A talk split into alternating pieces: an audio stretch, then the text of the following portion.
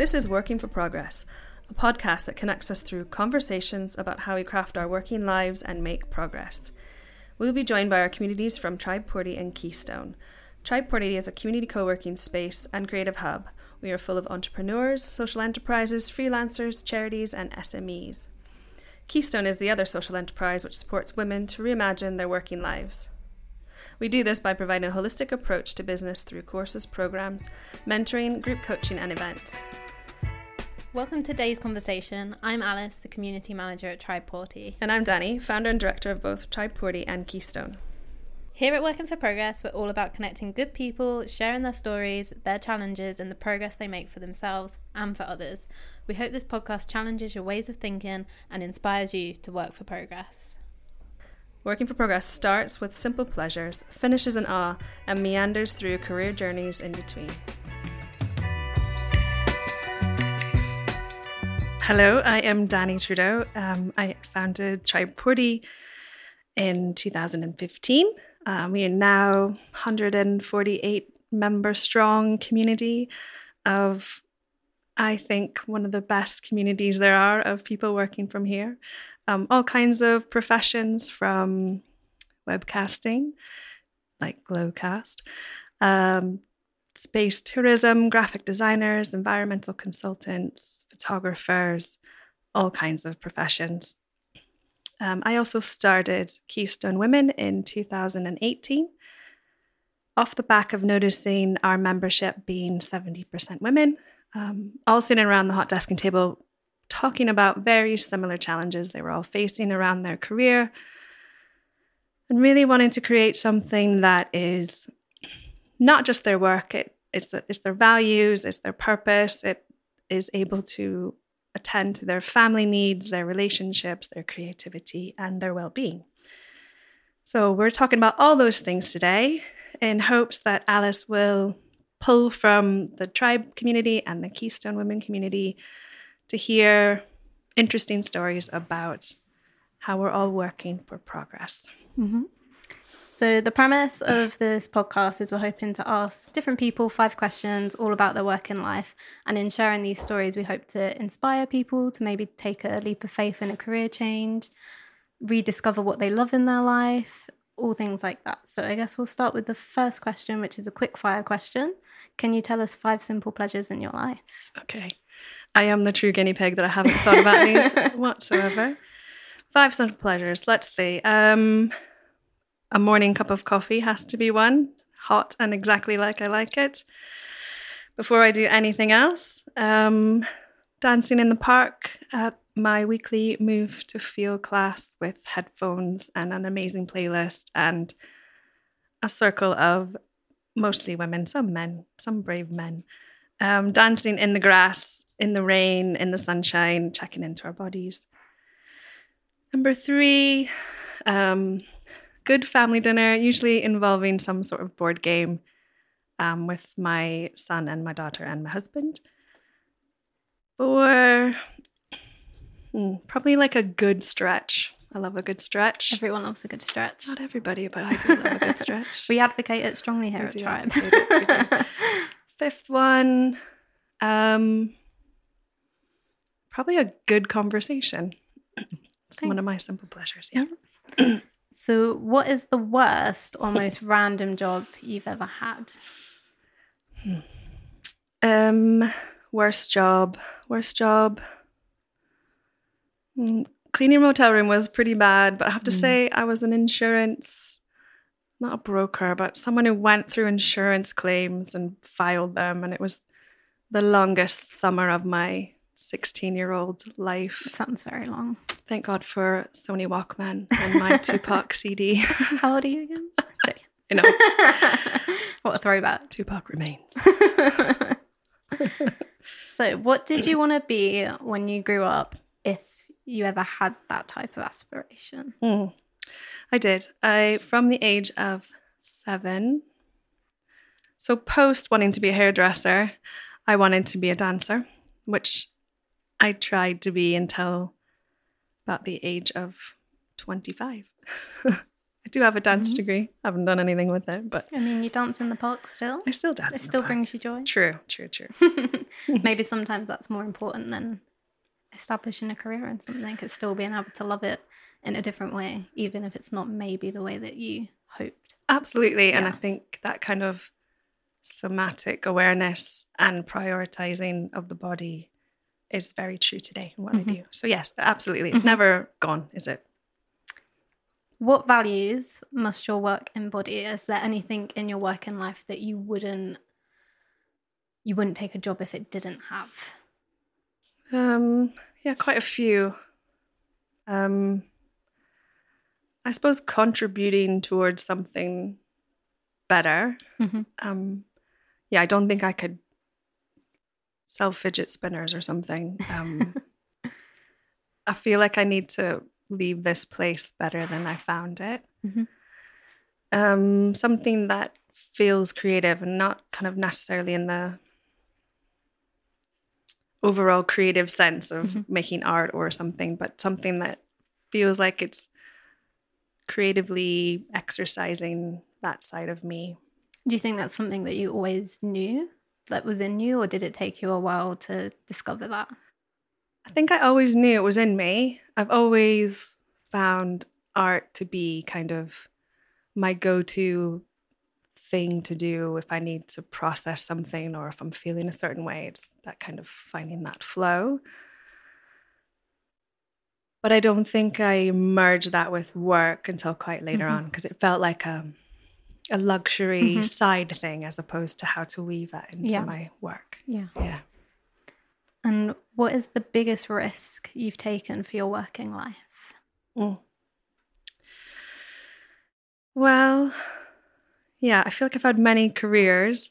So, aiming to be a professional dancer and then injuring myself.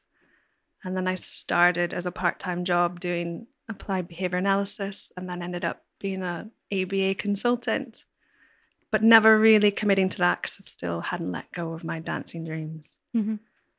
and then being in the kind of autism world and then having a kid and then thinking that's all I knew but not really enjoying that anymore and then that led me to social enterprise which I did fall in love with and I suppose yeah the biggest risk was quitting my job at Senscot and starting Tribe really Mhm. So it's kind of I had to be all in or not Yeah. and it's scary when you give up a good job Mhm. and you don't know what's going to happen Mhm. but yeah I'm so glad I did Do you think you could speak a bit about how you navigated that risk? Hmm. Was it a quick decision? Was it over a long period of time? Did you rely on support from family or friends to make it? Or was it sort of guttural within you, like an instinct and a drive to do it? I mean, I think it was all those things. I maybe with hindsight had realized taking that job for Senscot was a me navigating what I wanted to do. I started a trade school Edinburgh with a friend, and that was all around capital, um, social capital, and kind of beauty of humans, what humans have to give, and it wasn't Mhm. based around money. So that was definitely a stepping stone. And then, yeah, we I started with groups and trying to figure out how communities work and what's was sticky and what wasn't, and Mhm. I suppose it lots of steps. And then, yeah, got the upstairs of this place going, and then took over the building. So yeah, it wasn't all go; it was little risks often. Yeah. So we kind of gave your name and your business at the start of the podcast, which in the future we're going to do at the end. We're going to try and keep our guests a mystery, um, and then you'll find out a bit more about them career-wise at the end, what they're doing now, and how to find them. But do you have anything to add to that before we maybe move on to something a bit different?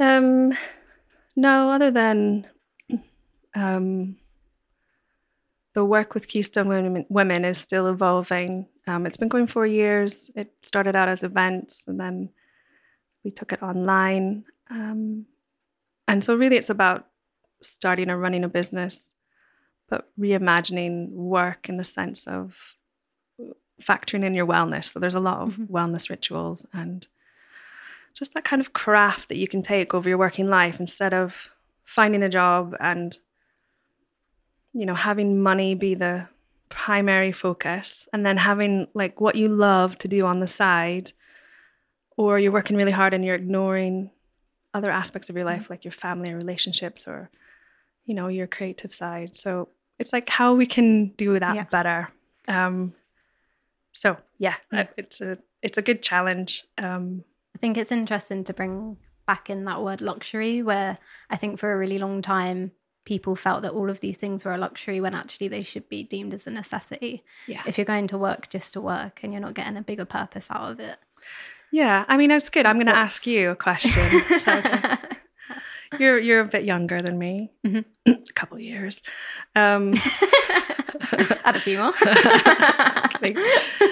I think, and I think I'm quite. I'm when I was interviewing people for your for your job, I loved, and a lot of them are your age or younger, and I love that most of them talked about having their values be important to them and how Mhm. that was part of who they wanted to work for and what kind of jobs they wanted to do. Which I was speaking about this with you know peers, and I I don't think we were ever encouraged to think that way when going for a job. So I guess yeah, how does that sit with you, and how how have you entered into your working life?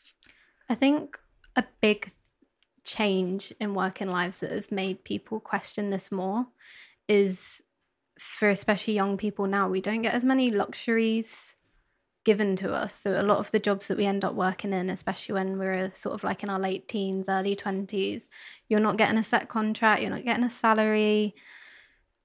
All you're doing is being like a guinea pig for somebody else.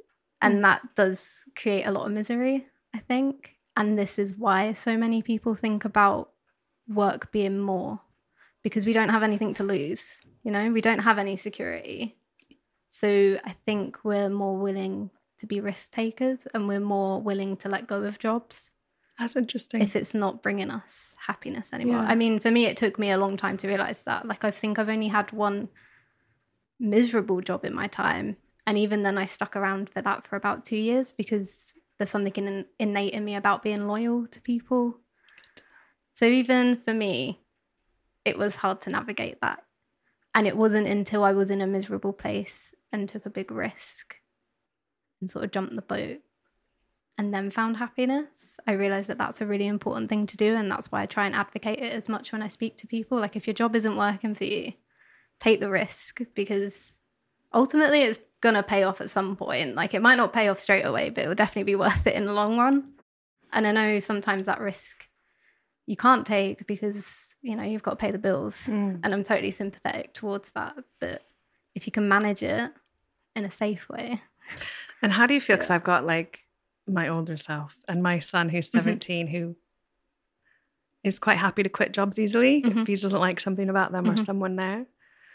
And I think that's also a pattern of people quitting quite quickly, Mhm. which I'm not saying is bad. It's just I think from my generation, it's like you you wouldn't do that until you had somewhere else to go. yeah. I don't. What's your sense of that? Do you think, yeah, for that's good. He shouldn't compromise what he wants, and he can get another job. He, he's quite confident that Mhm. way, I guess.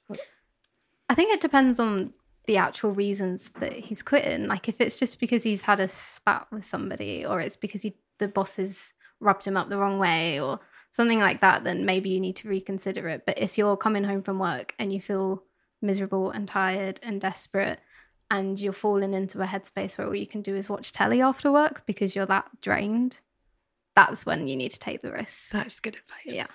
nice one. You're right. You Yeah. reminded me of that.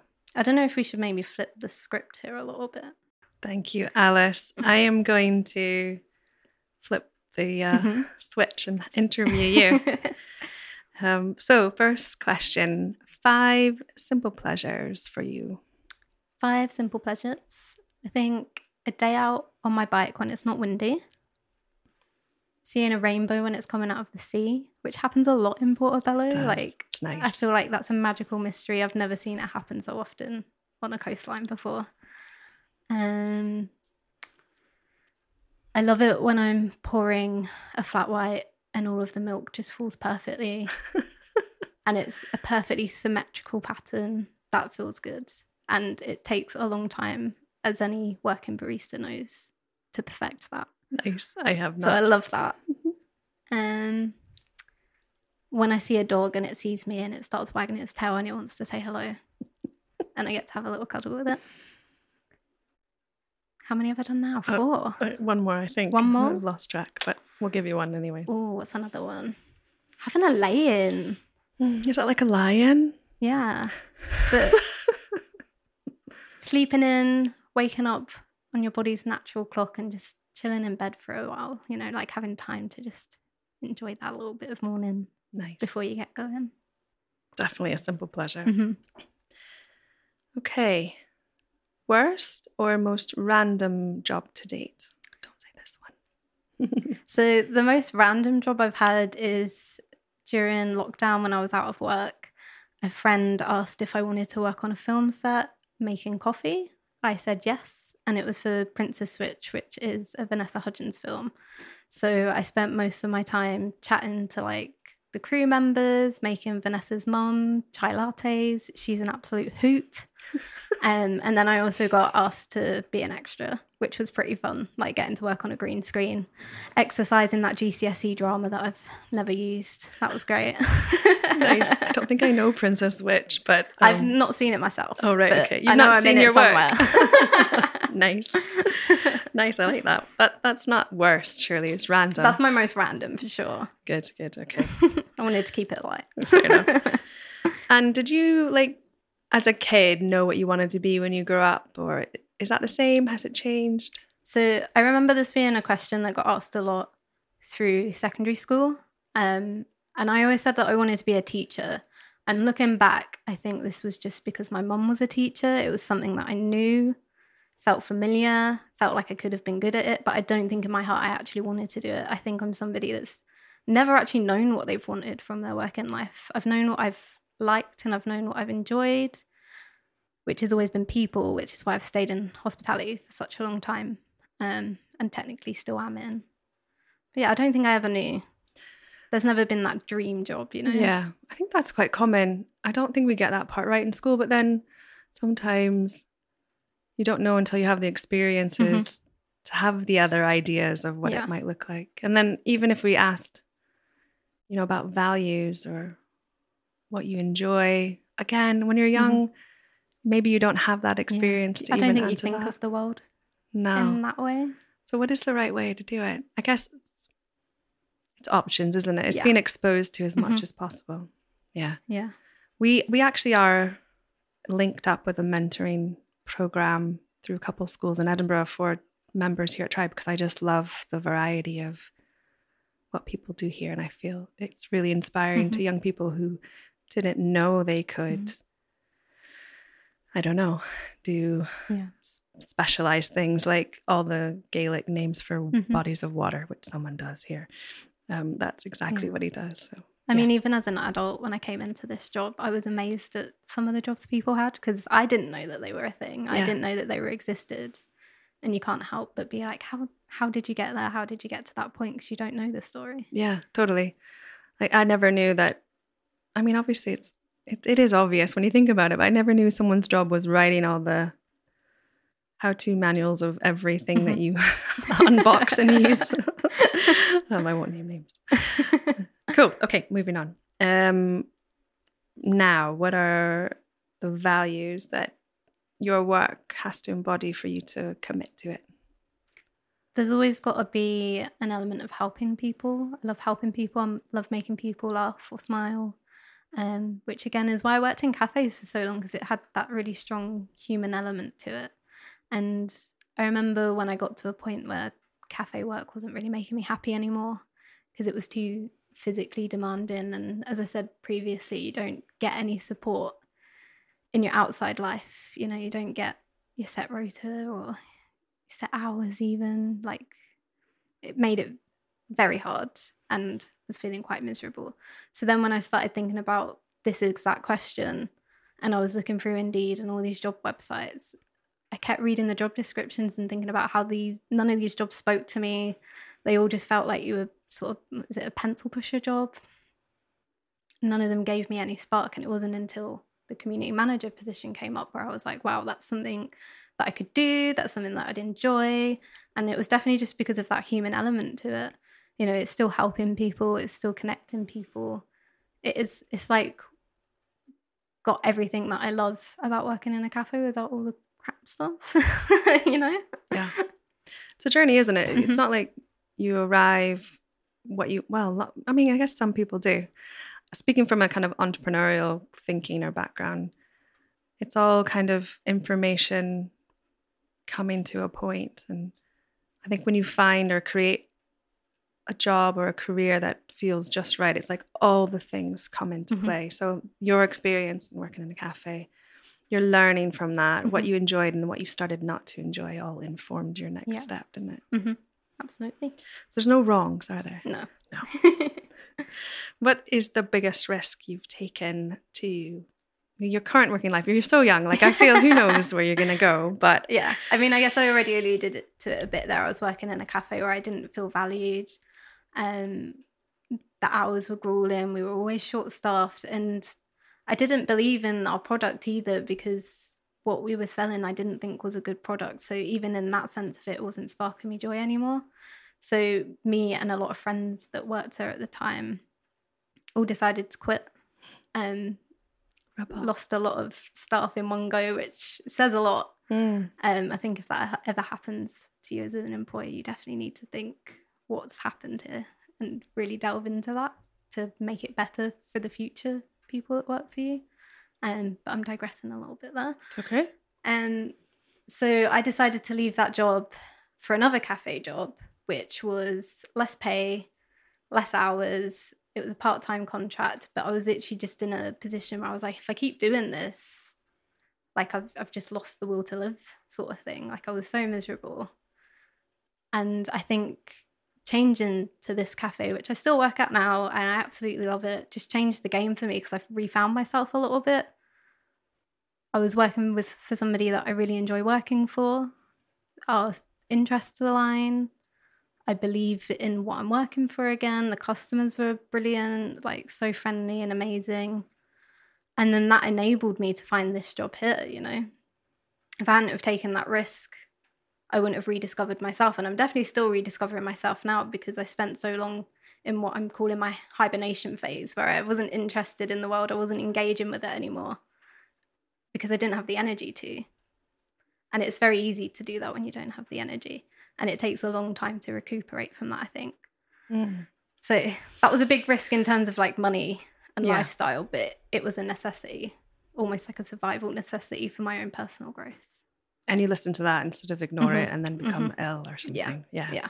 I love that. I was mentoring someone today through Keystone Women and we were talking through her future work and how it's going to be a combination of something new she's starting up, but Mhm. also a part time employment position too. And I, I love the way that we're getting away from one way of working, you Mhm. know, one company full time, or lots of people do two or three different things and Yeah. it kind of feeds Mhm. different parts of their Mhm. lives. Cool.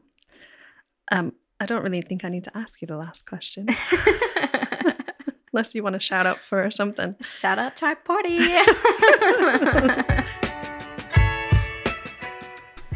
to hear more about Tribe Porty and Keystone, you can find us on all social media platforms. Please head over to our website and subscribe to our newsletters, which includes monthly blogs to provide helpful insights into how we craft our work in life. This has been Working for Progress. We hope you join us again.